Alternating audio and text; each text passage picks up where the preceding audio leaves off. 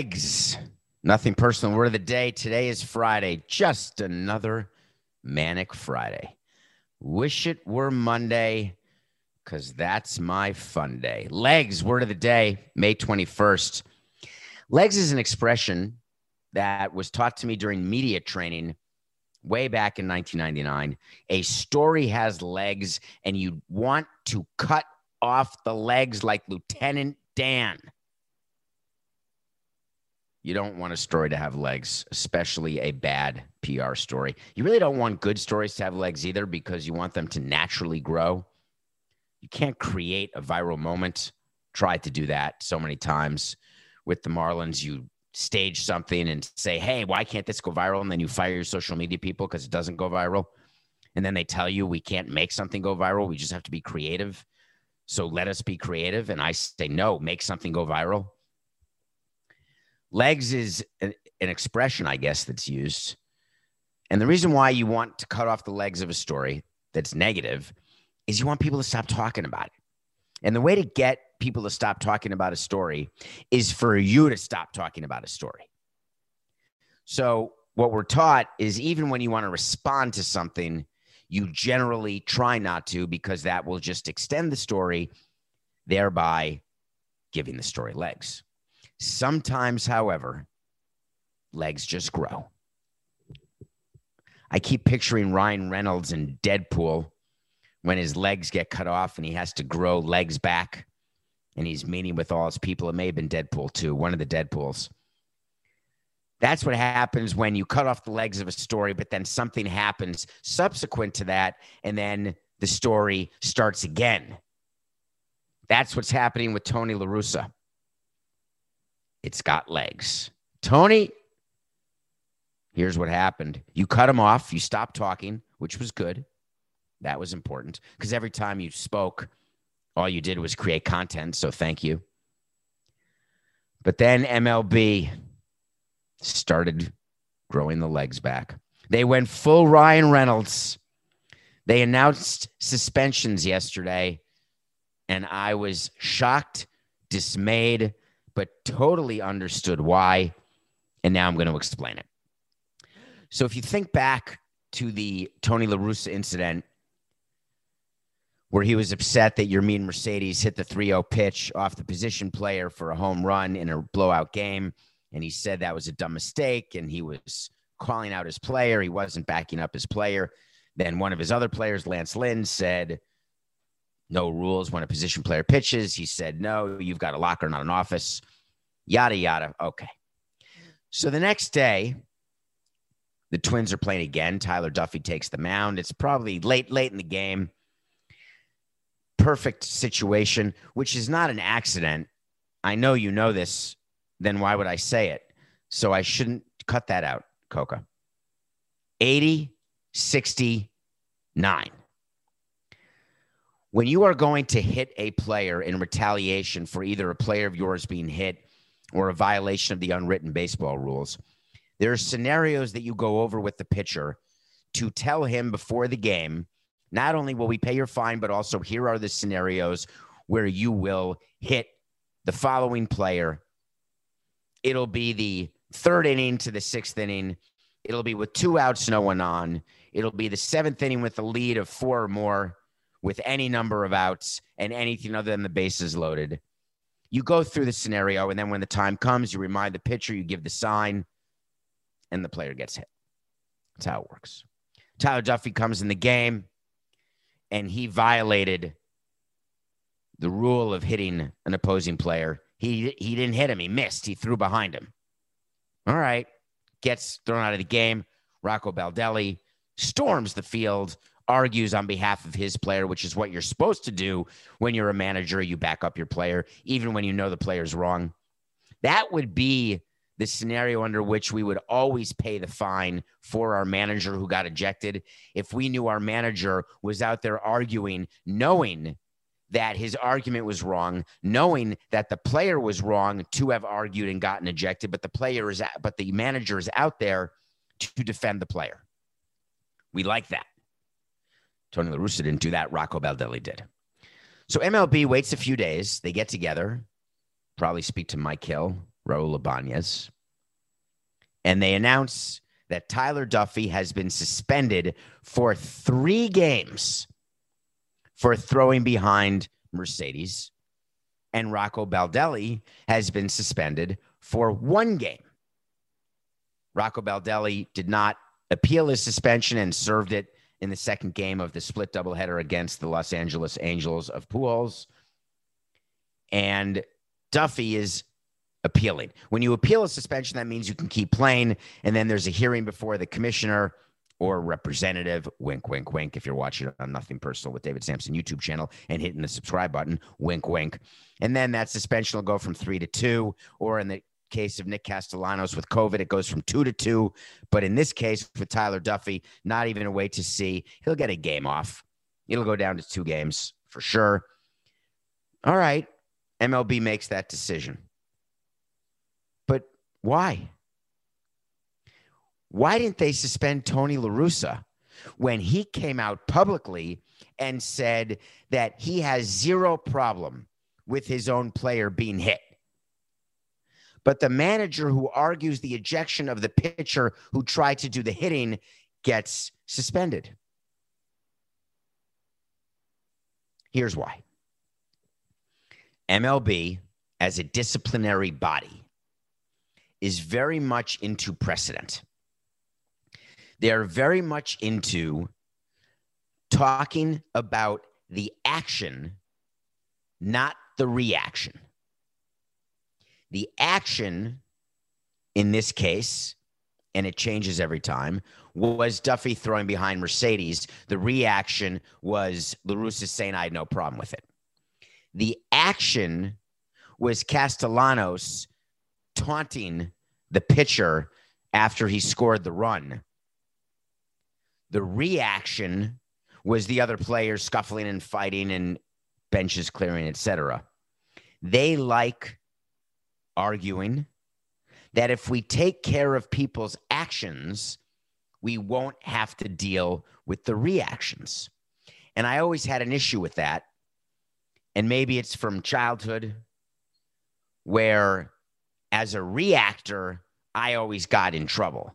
I was never the initiator, and I don't mean playground fighting, because as I discussed on a radio show in Canada yesterday on TSN 1050 with someone named Matthew Cauz at five five, a buck twenty five, sometimes a buck twenty eight, depending if I have pizza Wednesday, or if I stop running. Sometimes I can get to a buck thirty one. By the way, but then I start running, go to the bathroom, and I'm back to being a buck twenty eight or so.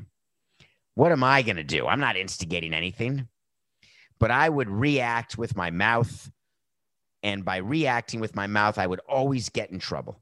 I'd be the one sent to the principal's office. I'd be the one who got detention more than Judd Nelson. I'm the one who paid the price. So as I got older, I wanted to always enforce against the reactor. Because while you're right, if there's no action, there can be no reaction. You're also right if you believe that after an action, which is always going to happen, if you don't have the reaction, then there is a calming down of the situation. But MLB is an action generated suspension fine sort of organization. Later in the show, we're going to talk about NBA fines and how the NBA decides to do its fines and why they're inconsistent and why that's a problem people are saying it's inconsistent for Duffey to get three games and Baldelli to get one game and Lucid to get no games. And now I've clearly explained to you why that is. The LaRussa story continues to have legs. Did you see CC Sabathia, Coca? CC Sabathia is a retired player whose wife just became an agent. Did that ever make the show? We were going to do a topic about his wife who joined an agency and is now a full fledged agent. I think we may have cut it which you know how we do nothing personally, come up with a bunch of topics. We talk the night before, we make some cuts, talk the morning, make some cuts, and then give you 45 minutes unedited, much to the chagrin of many, but much to the delight of an important few. So Amber Sabathia is an agent. Her husband, CC Sabathia, was on a podcast and he went nuclear on Tony LaRussa And I think MLB has to be aware where its players are, and they've got a blind spot to that. Now, CC Sabathia's retired. Doesn't matter. If you're MLB, you've got to look and see where are your players. They do it on other issues as they're worrying about collective bargaining and they're giving in on a few things and not a few others. When you've got this level of unanimity against an action by an executive or by a manager, you have to address that. And the best way to address it is with proportional responses to the reactions. And they chose not to do it. Not sure why, but I got to say that legs are the nothing personal word of the day. Okay, we have a segment that we do called So You Want to Talk to Samson. You know what I want? I want to talk to Samson. So you want to talk to Samson. That is a that's the music from Half Baked. I think that's the segment from a movie called Half Baked. I know there's a character in Half Baked called Samson. We've been doing this for quite a few episodes, like hundreds. It's when you get on Twitter at David P. Samson, you have to hit follow or else it doesn't count. So in order to DM, you have to be a follower. Not really, but I don't think I would really respond if you're not. Again, because Coca needs shades for his new apartment. So we need followers. So, David P. Samson, ask a question and I'm going to answer it. And if it's on a trending topic, an interesting topic, something that I want to talk about that day, I may save it for the show or I may give you a quick answer back on Twitter. I try to engage with as many of you as I can. I've done a really good job of getting to everyone who commented about panic attacks and anxiety attacks and the impact that that show we did with Le Batard had. I also do a good job of getting back to you on nothing personal stuff. I really do, more than most. Actually, someone recently told me who was uh, who's in the media, who's been in the media much longer than I have. I'm only this show's only a year and change old, and said you got to stop engaging so much with people on Twitter because you're going to lose your mind. There's not enough hours in the day. And I said, I've got 21 to 22 hours. How many do you have? That was the end of that conversation. Here was the question that you asked, and it was a good one. How would you handle the 85% threshold for vaccine protocol changes if you were the president of the Cubs? Why is he asking that? I shouldn't say it's a he. That's the thing about Twitter. You don't really know anybody's name. Sometimes you do, but you actually don't know. I worry about catfishing, Coca. I send Coca pictures all the time. I get people on my Instagram at David P. Samson in the um somewhere on the page that I can find. And it's all of these women, mostly 99% women, 1% men, who are trying to get in contact with me, but they do it with a username that's got a lot of numbers. And it looks like a picture that is interesting. And Coca says, David, that's a robot, or that's someone who's catfishing you. But I still send him the stuff and say, Are you sure this is one? What about this one? What about this one? Not sure this was a catfish, this question, because the type of photos I'm talking about don't come with a question like this. The questions are somewhat different and they involve potentially plans for tonight. So, what is this 85% threshold? It's not the industry average payroll. One day I'll tell you that story of why I've got a jersey that says my name with 85 on it. The 85% industry payroll threshold that came up in Montreal. That's the reason for all of you people who wonder how Jeffrey Loria got to Florida. It's called 85. I'm teasing that for another day. Coca, try to remember because I'll forget in about seven minutes. 85% is the number required of tier one employees to be vaccinated in order to relax COVID protocols. Tier one employees are people on the field in the clubhouse. So it's uniform people, coaches. It would be your GM, it would be your president, it would be those people who are in the clubhouse on a daily basis, your clubbies, et cetera. And if you get to 85% of those people being vaccinated, you are then able to have in person meetings in one room. And why is that important?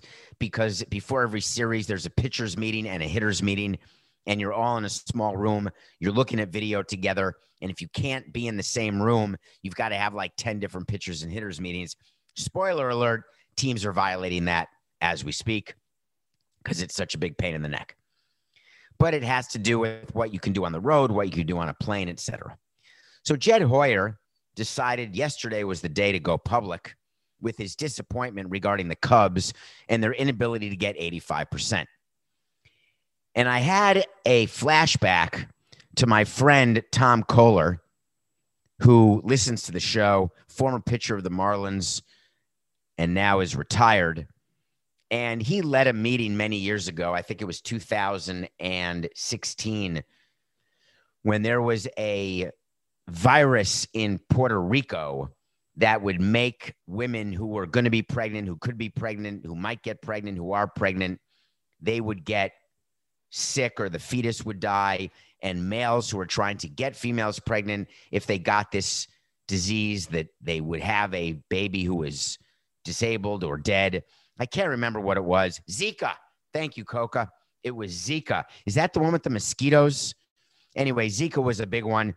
And we were supposed to play in Puerto Rico. Tom Koehler led a meeting and convinced the other players. And there was a guy named Craig Breslow, who's a Yelly, smart guy. Bonds was in that meeting, I recall. And it basically told us that they weren't going to Puerto Rico, period. And so I had to call the commissioner and say, sorry, we have to cancel Puerto Rico. And it was a bad phone call. And the answer was because the players got together and convinced themselves that they knew more than science. We had our team doctors there, we had MLB sanctioned doctors explaining the risks, explaining how everything was fine. They shouldn't worry. And we need to go to Puerto Rico. Each of the players were going to get paid more money to go to Puerto Rico, yada, yada, yada. We didn't go to Puerto Rico. So there was a meeting that takes place with all your teams. If I am running a team right now, I'm having this meeting. So all 30 teams did have this meeting regarding the vaccine. You bring in people to educate players about the vaccine. Here's what it does it enables you to not wear a mask. It stops you from being hospitalized and dying if you get COVID. You still have to be careful with the vaccine. It's not a cure. It doesn't 100% work that you are not going to get it, but it will work to make sure that A, you're okay, and B, that we can get back to normal. So the players would stand up and say, ah, Are you sure? Because I don't want to bring COVID home. And I'm being super careful right now, whatever. Zika, I had a more reasonable chance of believing the players because there was pregnancy involved this, there's partying involved, and I know the players haven't stopped partying because of COVID. So I really would not be a huge fan of players saying they don't want to get vaccinated. I'm not a judger, but I would be very convincing saying to the guys, listen, there's no downside to this. There's no religious issue that you have. If you do, you would have come to me. There's no political issue because I don't care if you're Republican because you're rich and you want to be Republican. I don't care. I don't care if you're Democratic and you're rich and you want to be Democratic. I don't care if you're poor. I don't care anything about it. What I care is the science says this works. And just because the Yankees got COVID after being vaccinated, it's irrelevant. The number of people getting COVID after vaccination is de minimis. You have a better chance of getting a hit, and your name is Lewis Brinson. But the Cubs said, "Meh, I really don't want to get vaccinated." There are a lot of players doing it. Can you imagine only half the teams are at 85%? So Jed Hoyer got permission from Tom Ricketts, his owner, and said, You know, I think I'm going to go public because I believe that there's a competitive disadvantage to following the COVID protocols. So he does. He said, We've worked hard to try to convince or educate the people that have been reluctant. We're at a place right now that I'm not going to give up hope we're going to get there, but my level of optimism is waning. It is disappointing. And he said, This can be avoided, and we're not able to avoid it in some ways. And he's totally right. What he's talking about is that anytime you take a player or a group of players out of the routine that they've been going through since they were in the minor leagues, when they get to the park, what they do when they're at the park, what kind of meetings they have before each series, then before each game, what they do after a game, the way in which they shower, the way in which they eat. It is routine based. And the season of 2020 COVID did not change their routine. But of course, the player for the Cubs decided not to back up Jed Hoyer when asked. They went right to the veteran, which is what you do. They went to Jake Arrieta. And Jake Arrieta said, I don't necessarily see that as a competitive advantage or disadvantage. We have a lot of guys vaccinated. We have not had any cases in the past month. So we're doing okay as a group. And we're being careful about where we go and who we're around. Jake, let me let me explain to you why the front office wants you all to be vaccinated at least above 85% and why as a GM he probably has a better idea of the competitive advantage versus you as the player. And this is not me saying you've got a locker and I've got an office. No. This is me saying, here are the reasons, Jake, that you don't focus on. Not because you're not smart enough, not because you're only a player, not because I'm a great manager, because I'm a GM and how cool am I that Theo left him now and the president. But here's the 10 things that we do that you don't have to do and you don't even have to think about. Little things. Here's the difference between you as a veteran pitcher and the 10 young guys we have who we want to get back into the routine and make sure that they are able to learn in groups.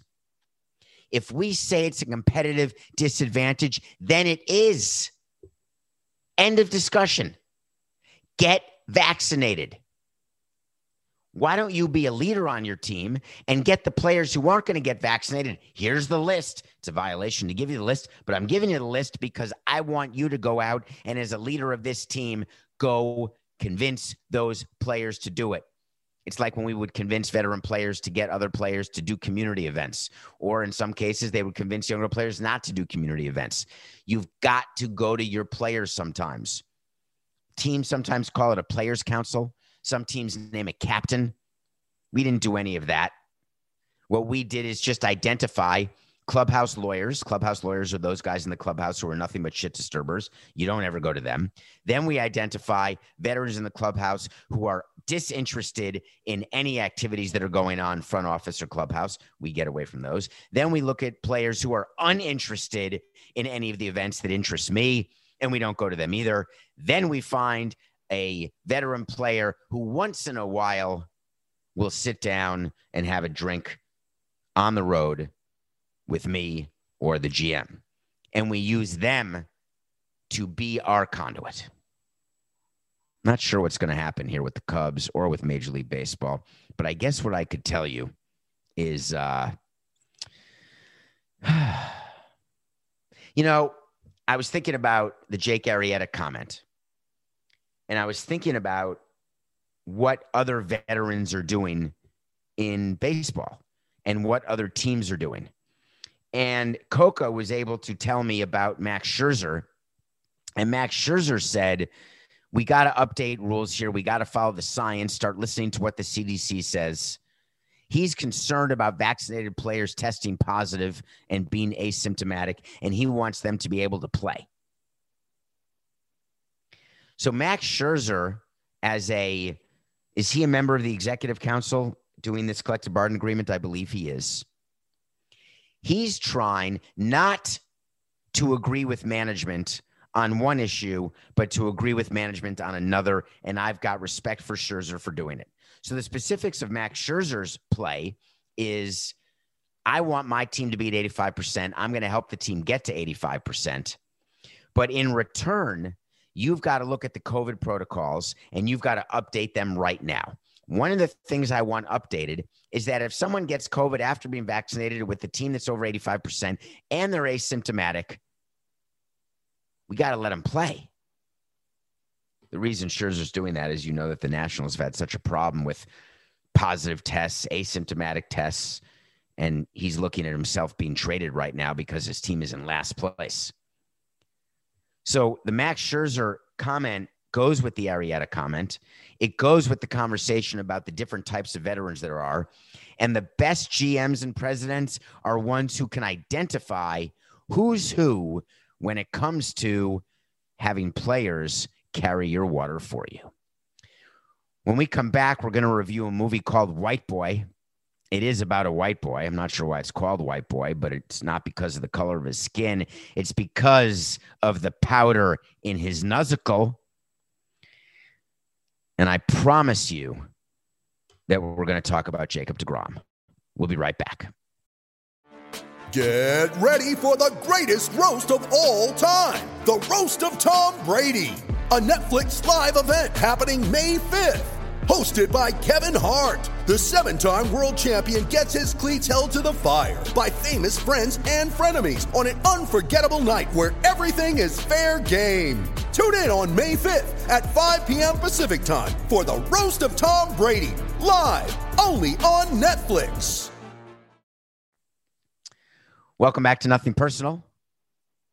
My name's David Samson. Thank you so much for following on Spotify one of the top podcasts in baseball on Spotify. We're not just a baseball podcast. Coco, why are we categorized only as a baseball podcast?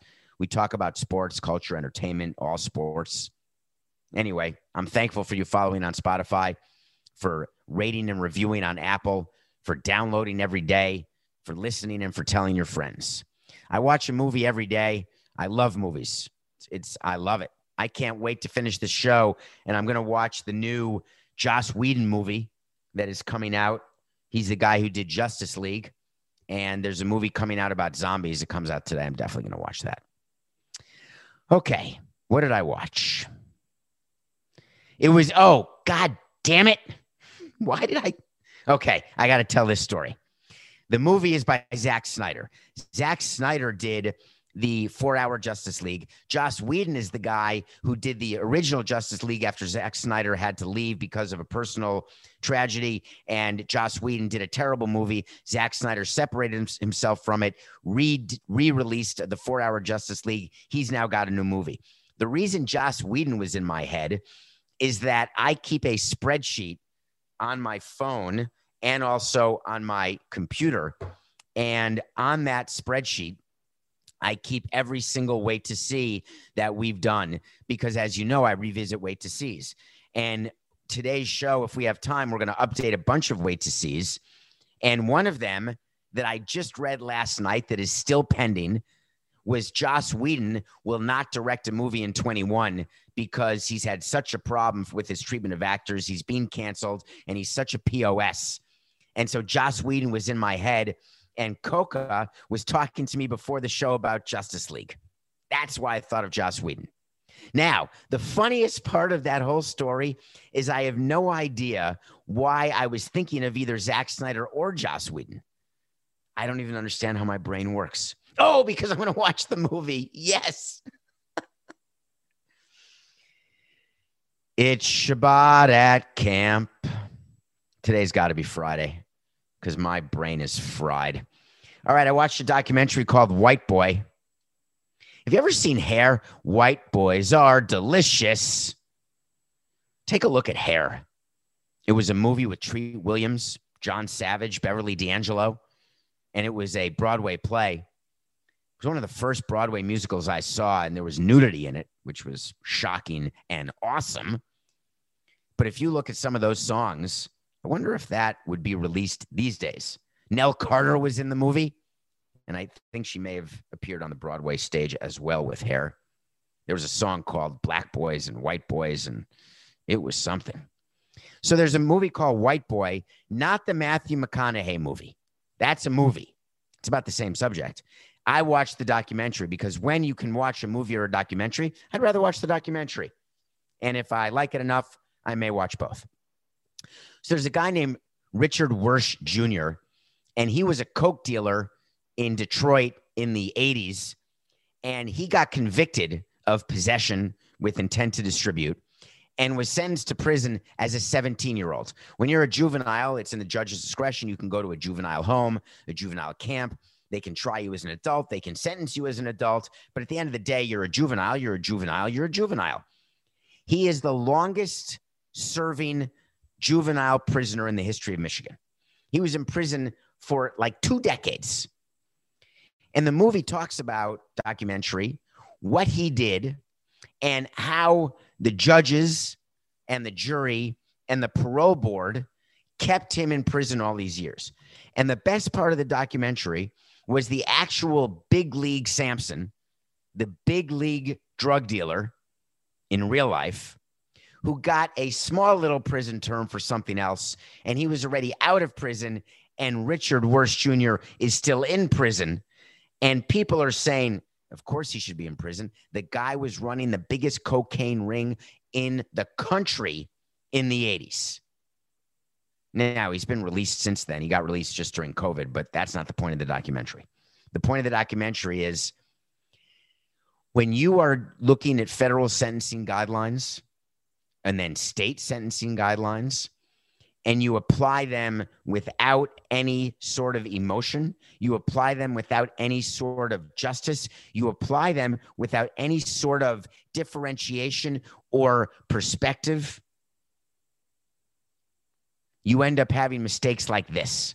And I'm not saying he shouldn't go to jail. I'm not saying he's I'm not saying he wasn't a coke dealer. What I am saying is that when there is a mistake that's made in the justice system and you have information where you can remedy that mistake, you have to. There are innocent people who go to prison. Richard Wershe Jr. is not one of them. He was a coke dealer. But do you think, as a 17 year old, he somehow, and this guy was not exactly a member of Mensa, and you think that he was running the biggest cocaine ring, a huge multi million dollar business? No. It's called White Boy. It is well worth watching, if for no other reason. If you want to do a double feature, I'd watch White Boy and Blow with Johnny Depp. That's about a, another coke dealer on the West Coast. Okay, Jacob DeGrom. I like that teams are using Twitter better now. Owners are uh, letting social media teams be a little more active. They're letting social media teams do things that they would otherwise definitely not do. The Palm Beach Cardinals are a low A affiliate, a high A, a low A affiliate. I'm sorry, all the minor leagues changed. Uh, we used to, they're owned by the Cardinals. The Jupiter Hammerheads play in the same facility as the Palm Beach Cardinals, which is the same facility where the Miami Marlins and the St. Louis Cardinals do spring training. It's called Roger Dean Chevrolet, Chevrolet Stadium. I worked there for a long time. I think I put a picture out on social media. I went to visit it during the road trip on the way down to Florida. It's actually in Florida. So it's definitely on the way because you have to drive eight hours to get from the Florida state line down to South Florida but there is a good barbecue in Gainesville, among other things. I lost my train of thought. Jacob DeGrom was pitching for the St. Lucie Mets, which is another team. The minor leagues have switched what they are right now. Those teams are low A teams, not high A teams. They used to be high A. That just means that they're not very good players there. They're very young. And as you know from all of the conversation we've had about the minor leagues, each team in the minor leagues has very few prospects teams are used in the minor leagues not just to develop talent. The other reason the teams are used is to let major league players go on a rehab assignment. A rehab assignment is when you're on the injured list. That means you're not on the active roster of the major league team, but it doesn't mean you can't be on the active roster of a minor league team. Anybody on the injured list can be on any active roster at any level of the minor leagues. And the reason why you want a player to be active on a team in the minor leagues and they're only active for a, the day they play or the two days or the five days is that you want them to get at bats if they're a hitter. You want them to get innings and pitches thrown if they're pitchers. How do you choose what minor league team you send your major league injured player to? People were wondering why is Jacob DeGrom in a game playing against kids who don't have a chance. And then the Palm Beach Cardinals tweet, What are we supposed to do? He's throwing 102. He threw 41 pitches. He struck out eight of the 10 batters he pitched, he faced. There was only one base runner, which was a uh, on an error, because that's what happens at low A. And people were saying, Bring him up. He's ready. Look at him. He was dominant. The front office does not pay attention to the stat line of a rehab assignment. I'm going to start with the position player. When a position player has an oblique, they have a hamstring, they have some sort of lower extremity injury, midsection extremity issue, they're going to go to the minor leagues because we want to get them approximately as few as five at bats and as many as 20 at bats, depending on the injury, how long they've been out. we are not looking for results with the at bats. We are looking to make sure that after the game that they are okay, the next morning they're okay, and the next day they can play. Because before we're going to bring a player back off the injured list and make a corresponding roster move, we've got to know the player's ready to play back to back days, multiple days in a row, etc. So that's what the rehab assignment is used for.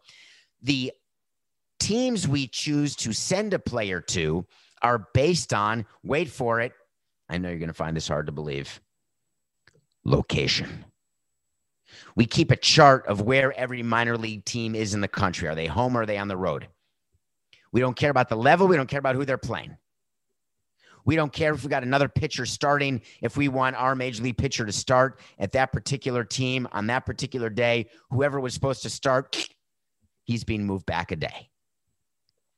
Jacob DeGrom was rehabbing in Florida, take getting treatment, getting taken care of for his side tightness. So therefore, he was going to rehab in the Florida State League. They looked at the schedule, and the minor leagues are playing a little differently this year. They have longer series in the old days, pre-COVID, minor league schedule was like the major league schedule. You play a city a team for three days, you go on to the next team, the next team, three game series. You're on the road, then you're home for 10 days, then you're on the road for 10 days. Now they're playing up to six game series because they want to limit the travel. They look at where the low A team is in Florida. They see it's in Jupiter. Easy to get to Jupiter for Jacob DeGrom. If he's rehabbing in Port St. Lucie, guess where Jupiter is? Wait for it. I know you're not going to believe this. It's a half hour away by car.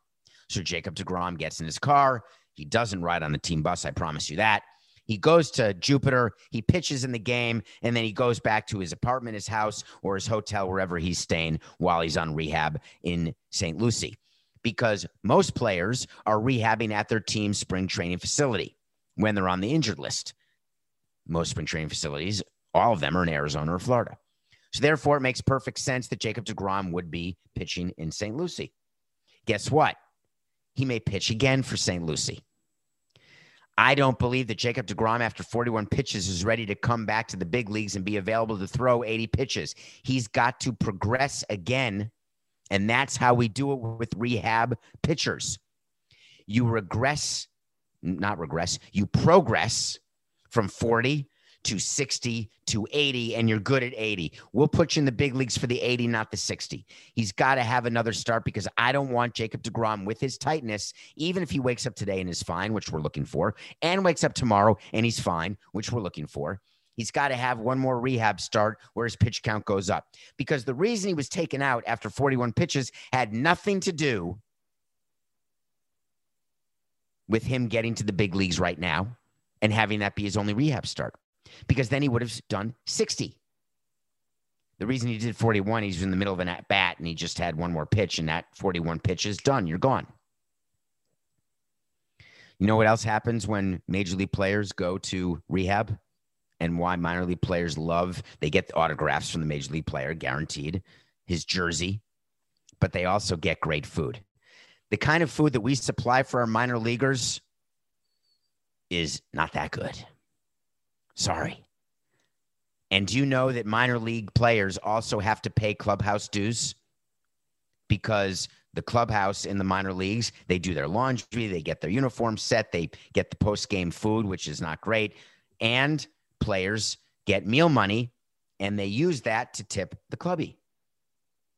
Jacob DeGrom and all other veterans, all other non cheap veterans when they are down on rehab at a minor league facility, they will buy the post game spread every single day.